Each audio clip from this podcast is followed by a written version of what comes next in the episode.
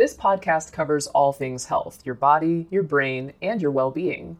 Each week, we'll be joined by doctors as well as the occasional guest to talk about the health topics that mean the most to you. As always, we bring you fascinating stories and unique perspectives while looking for unexpected discoveries along the way. We'll also explore thought provoking ideas and questions, like this one with Omicron surging.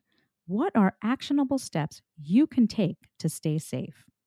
Here to help us answer that question is Dr. Saralyn Mark.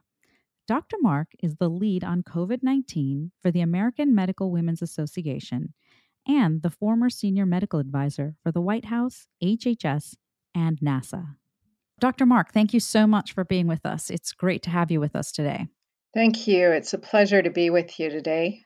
So, our focus today is going to be on the latest COVID surge with the Omicron variant. Our patients, friends, family members, everyone is so confused in the public about what is going on and what they can do to protect themselves. So, Dr. Mark, can you briefly highlight what we know right now about the Omicron variant? Why is it so much more contagious? Is the incubation period different? And does that mean that Delta is behind us? It's a really important question. Omicron is a variant of the SARS CoV 2 virus. It has well over 50 different mutations, which enable it to be extremely contagious and to potentially evade the immune system. It is the most, or one of the most, transmissible viruses on this planet. I believe that we will all be exposed to it and potentially infected by it. And we know that vaccines and boosters, or what I like to call right now the third shot, may help to diminish some of the severity of what we can see from this virus. There is a lot of open questions because we are just dealing with it over a period of a few weeks. I think it's been pretty extraordinary about the numbers of individuals who've been infected in this country and around the globe in such a short period of time. I would not be surprised to see us reach well over 500,000 patients this week or in the next few days, and potentially going to over a million or more in the coming days and weeks. What we know about Omicron is based a lot on what we learned from what happened in South Africa. And we found that it tended to be a more mild illness with less severe hospitalization ICU visits. But keep in mind, every country, every nation is different. Less than 10% of the population in South Africa is over the age of 65. Less than 30% of so the population are vaccinated. Many individuals were exposed to the other variants, so they have natural immunity, which may connote a different experience to this virus. We are learning a great deal from what is happening in the UK, where we're actually seeing some more hospitalizations than anticipated, and field hospitals are being built. What is also concerning is that our children are being affected, and they've been affected by the other variants, but do not really experience severe issues, severe side effects. We're seeing a rise in hospitalization, and the question is really open why is this happening? We believe that this virus tends to infect more in the upper respiratory tract rather than in the lower. We know children are extremely sensitive to this, as we see, for example, with bronchiolitis, and that may be compounding it. One of the issues that I think is outstanding is that we focus a great deal on how it will impact our hospital capacity as well as our essential services. And we don't know, just by the sheer numbers, the volume, it will potentially have significant impact. But I also want us to think long term as well. And that is, even if this virus causes mild or asymptomatic disease, what percentage of our patients are going to go on and develop long COVID or long hauler syndrome? In the past, generally around 30 to 40% of patients who had mild or asymptomatic disease have gone on to develop this chronic form, a post acute COVID syndrome, if, if you can call it that. And keep in mind, long COVID is associated with over 200 symptoms impacting every single system in the body. So I think what we need to do is be aware of what's happening certainly currently, but also look long range to what we need to do to ensure that we provide adequate medical care. Thank you so much. That is a lot of great information. So, I just want to help us break that down a little bit and unpack it a little bit to help people take action, do actionable things to protect themselves. So, as you say, the Omicron variant is so fast moving, and you put it really in very, very glaring terms that you anticipate based on what we're seeing that maybe everyone on the planet will be exposed and most likely infected. So, in terms of taking action, let's go through the anatomy of an infection with the Omicron variant.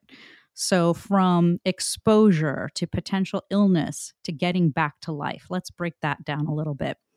So, starting with exposure, we've all sort of been trained to think, okay, I'm exposed or I'm positive, let me tell my exposures. But what does that even mean anymore now that it's just all over the place and we're knowingly or unknowingly being exposed. When is the best time for me to test if I think I may have been exposed, but I have no symptoms? It's a really great question. And your prior question was about the issue of incubation. We believe that there is a shorter incubation period with this virus. Generally, with the other variants, it was around four to five days. And so that really helped to guide us to when we needed to test. We believe that this is shorter, perhaps two days, three days. What we're seeing is a doubling time in a period of just two days. So we really do believe the incubation period is shorter. The issue regarding how contagious you are, I still think is outstanding. CDC has stated that they believe it is actually shorter, and that was one of the reasons why they shortened the isolation and, and quarantine period. I think data needs to evolve to really see across populations what that will be. We know when you look at history, and I think it's really appropriate as we start January and the Roman god Janus, you look forward and you also look back, is when you look back in history, what got us through these other pandemics when you, for example, didn't have vaccines? And it was those basic public health measures, that old fashioned masking. I call it a cheap medical device, but we now know how important it is that this medical device fit well, be worn correctly, and be a high grade. It's not just a bandana, or just a piece of cloth, it really needs to filter. We also know social distancing. Now, the question here is if we're dealing with very aerosolized virus, it's not just droplets that drop within five, six feet, but can stay really airborne for a while and travel great distances. What do we mean by social distancing? I think that question is outstanding as well.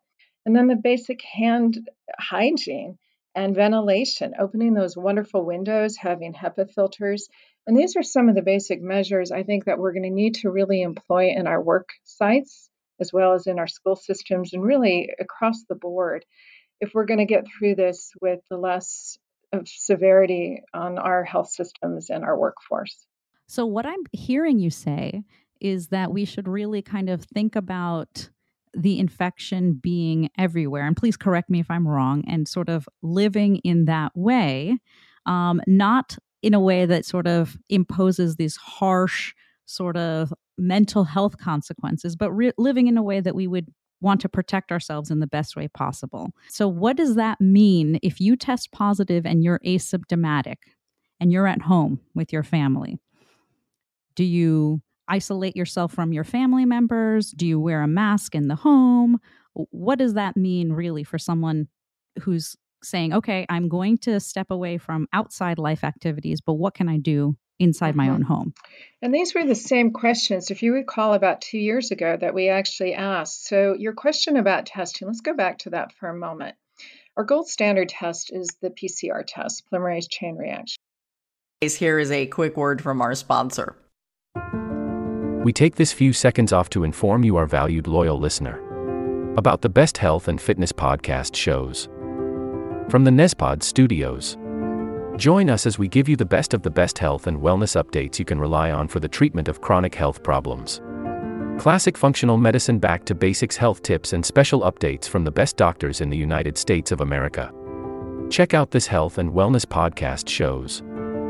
Explore Health Talk Weekly, Healthy Lifestyle Matters, Excellent Health Digest, Healthy and Free Daily, and last but not least, Weekly Health and Fitness Corner. Also, check out Nasty Boy CC, the truest story never told fiction podcast, for that real life on the go experience with the 27 year old Golden Boy, who made our guest invite number one list. He tells us about his story as it happens in real time and in real life. It's Nasty Boy CC, the truest story never told. Go get a load of that happiness because happiness is healthy as we know it. Join us every week as we continue to provide you the best of health and fitness wellness updates from around the globe. Enjoy the show.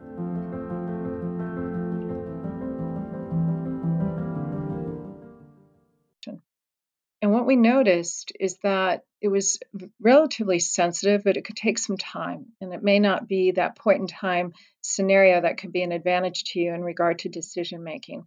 So we've been very fortunate that we've developed these rapid tests, lateral flow tests, determining whether you have enough viral load that it could be d- detected. And that's been the big question is when do you need to test? And we believe that you need to do one serial test because at one moment you may be negative, but you may have enough viral load several hours later that it will detect it. And there's also another question with this variant will it be sensitive, this test be sensitive enough to determine whether you've been infected by the Omicron variant? And some tests are better than others. Um, we are quite fortunate that the FDA has a website on fda.gov that lists the tests that have been determined to be effective and sensitive enough. And I really recommend everyone check it out. I know a lot of people are having a difficult time obtaining tests, so they're going onto the internet and just ordering whatever they can find. And you may order a test that actually may not be sensitive enough, and it may be basically worthless for you. So I would recommend serial testing. Um, the other important point here is that when people have gone to get the PCR test and they've gone it, let's say, four days before they're going to travel or connect with family members or go back to school, it really may not be relevant at that point because during that time you may be infected. And with the Omicron variant, we're seeing that again, that shorter incubation period. So you may be coming into the work site or to a school or onto a plane and actually be infectious. So those are important issues. In regard to your home life, I really think you have to maintain as rigid standards as possible. But the challenge we have is that this is such an infectious variant that even if you do everything almost perfectly, most likely your family members are going to be exposed. It's just the nature of it. I've had to mentally actually reframe in my mind how I see the world right now. And, you know, I come from the space program. So we're always preparing for the worst and hoping for the best. And perhaps, you know, it's it's one way to live. I, I see the glass is always half half full and then I'm trying to find solutions to to fill it up. But it's an easier way for me to live. And so right now I see everyone as potentially infected. And what I do is I mask up. I'm pretty compulsive about that at this point, and I'm re thinking of what things I need to do and what the environment will be like. So, for example, I just canceled a trip back to my home state of Colorado, um, primarily because of airport scenarios and cancellations of flights, being on a plane where people are taking their masks off to eat and drink. And then, you know, realizing I may be coming to an environment that's 9,000 or 14,000 feet, and I might be coming in with a respiratory infection if I get infected. So this is where I think people need to really think strategically, not not panic, but just prepare. The one shining light here is if it goes through wildfire, like wildfire through our population, we will peak, we will come down. But again, we want to get through this with as less damage as possible. Yeah, I think you make a great point about really thinking strategically because, as you say, we've been living this for many years now. And I think that there had come a point where people that had done everything right, quote unquote, so had gotten vaccinated, had gotten the booster, their children are vaccinated, they are masking um, indoors. They're trying to do everything the way that um, protects best protects themselves and their families. And it can be really hard mentally to get back in a headspace where you're now kind of thinking okay now i have to limit things even more. Um, so i'm just curious about your thoughts on that. You mentioned that you personally canceled a trip. How do we talk to our children um, specifically about trying to shift things so that we can best protect ourselves? It's really a change of mindset and letting people know that this isn't going to be forever. This is temporary. I know there's been a lot of debate recently about whether do we just close schools and go virtual or do we try to stay open as long as possible? And and I've gone back and forth with that. And I'm right now at the moment where I think we actually go virtual. And allows teachers to do their lessons, to begin planning their lessons virtually so that they're less stressed. Because keep in mind, it's not just our children we have to protect, we have to protect our, our teachers and, and those who support our school systems. And we need to de stress people as much as possible. I think if we can ensure that we could provide this perfect environment, I think everybody wants children back in school. We know it's the best place for them to be.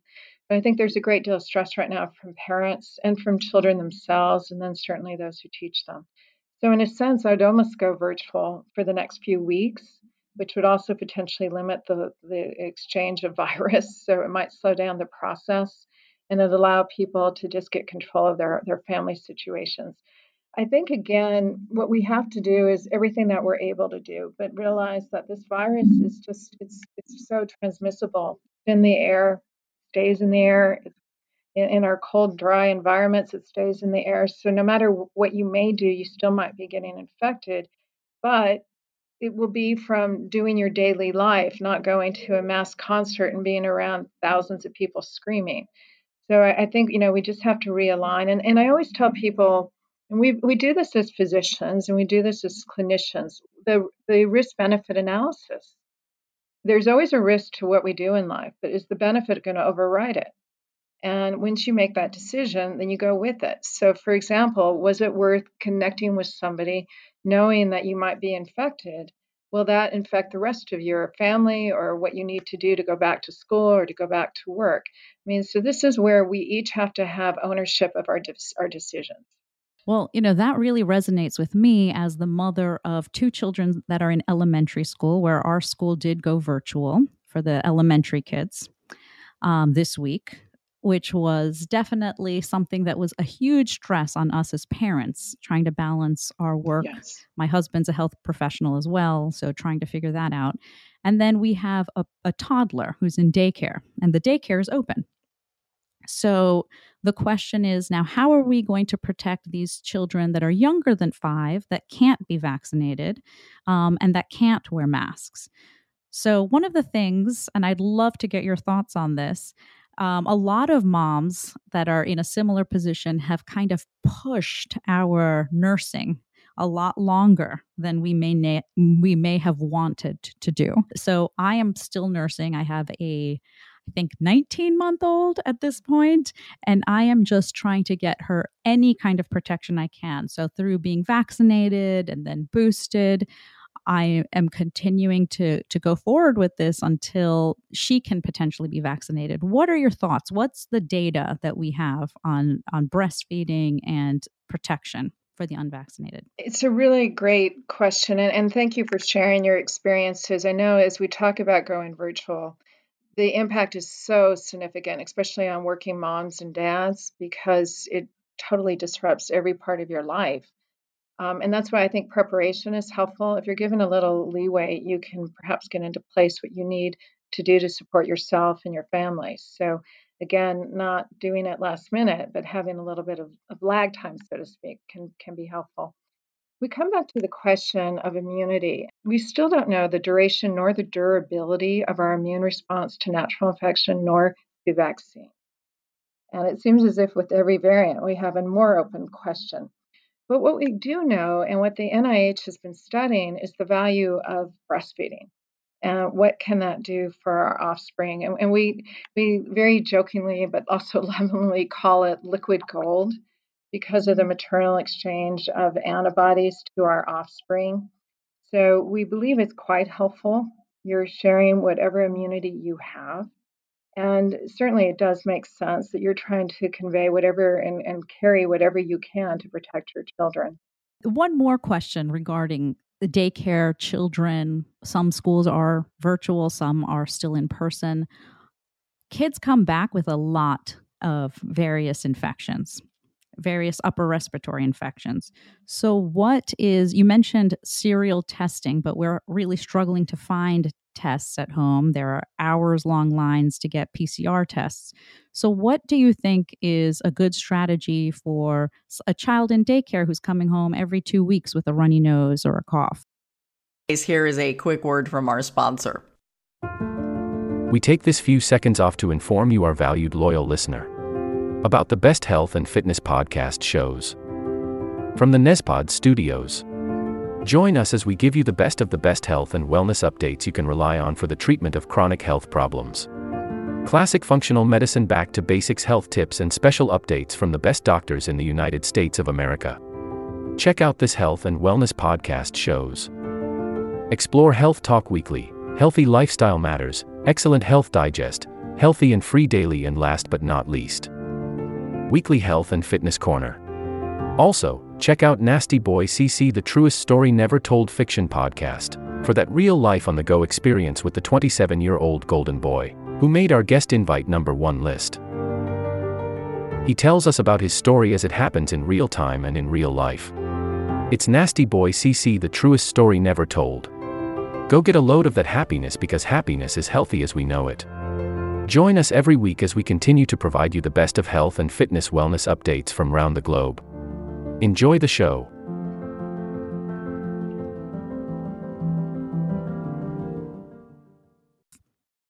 Yes, you know, we always, again, very jokingly and lovingly call them giant petri dishes because they are being exposed. And actually, in a sense, those exposures are helping to develop an immune system to make it more robust.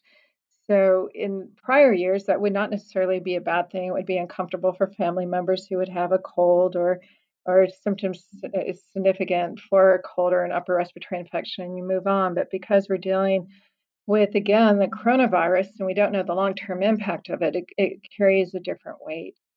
I think the challenge we have now with testing is that one, we have shortage, so there's an access issue, and then there's the issue of sensitivity.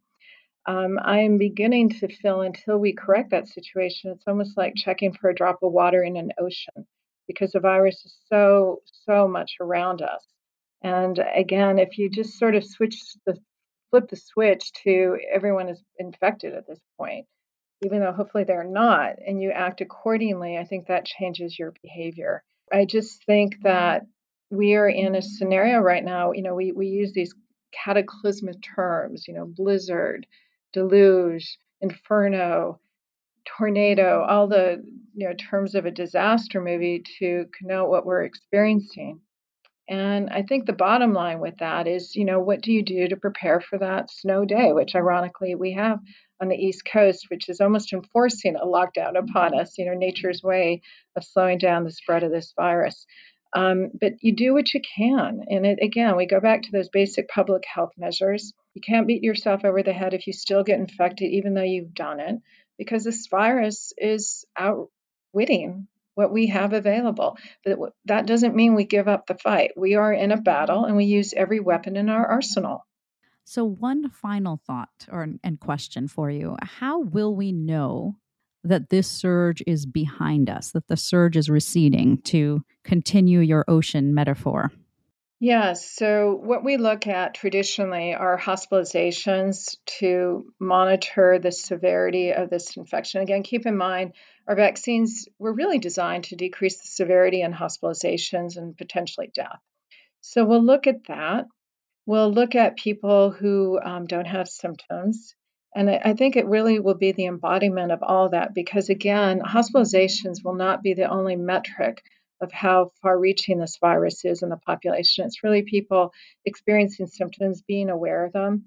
You know, I think, especially as clinicians, we are so used to being exposed to so much that we don't even notice if we have a headache or if we had a sore throat or we had rhinorrhea, you know, runny nose. But now we need to be attuned to that because those are metrics of whether you've been exposed and, and whether you know you are potentially contagious. So I think we all have to be um, aware of it I think the other important point is that we look at the R naught, we look at the transmissibility of the virus in the population. So if you are getting home tested, and I, I tend to trust a positive test, if you do have one, report it so that your public health departments know what they're up against. And I think it's just, it really is important for all of us. We're all messengers and we are all leaders of our own healthcare that we need to monitor our, our signs and symptoms and we need to report back. Hopefully, we will get through this within the next six to eight weeks as far as a spike. But, you know, as I tell people, as long as there's infection anywhere on this planet, there's infection everywhere. So, you know, we still always have to be on guard, but we will come back to our lives. You know, early on in this pandemic, I believe it was around March or April, I did an interview for The Independent out of the UK. And I said, I saw this as the three R's. I saw it as a, as a regional, rolling, and revolving pandemic. And what I meant by that is every part of the country, every part of the world was going to experience it slightly differently, rolling in the sense that it's going to be endemic. You know, we have coronaviruses around us all the time. And we've got four cousins that have been with us for a very long time. And I hope this one will evolve into that type of mild strain. And it will be revolving in the sense as case rates go up, our restrictions go up. And as they come down, those goes down. And we just adapt. And, you know, it, it will almost be like second nature. We'll be taking our masks with us perhaps for years to come.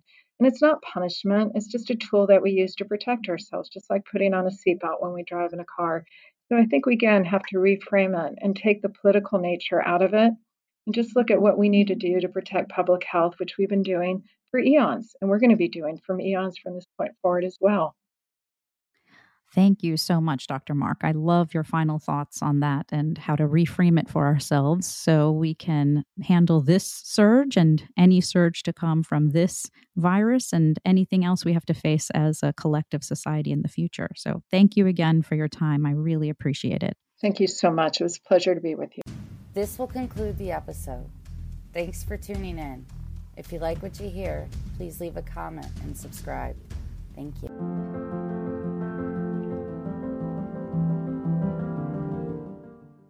This will conclude the episode. Thanks for tuning in. If you like what you hear, please leave a comment and subscribe. Thank you.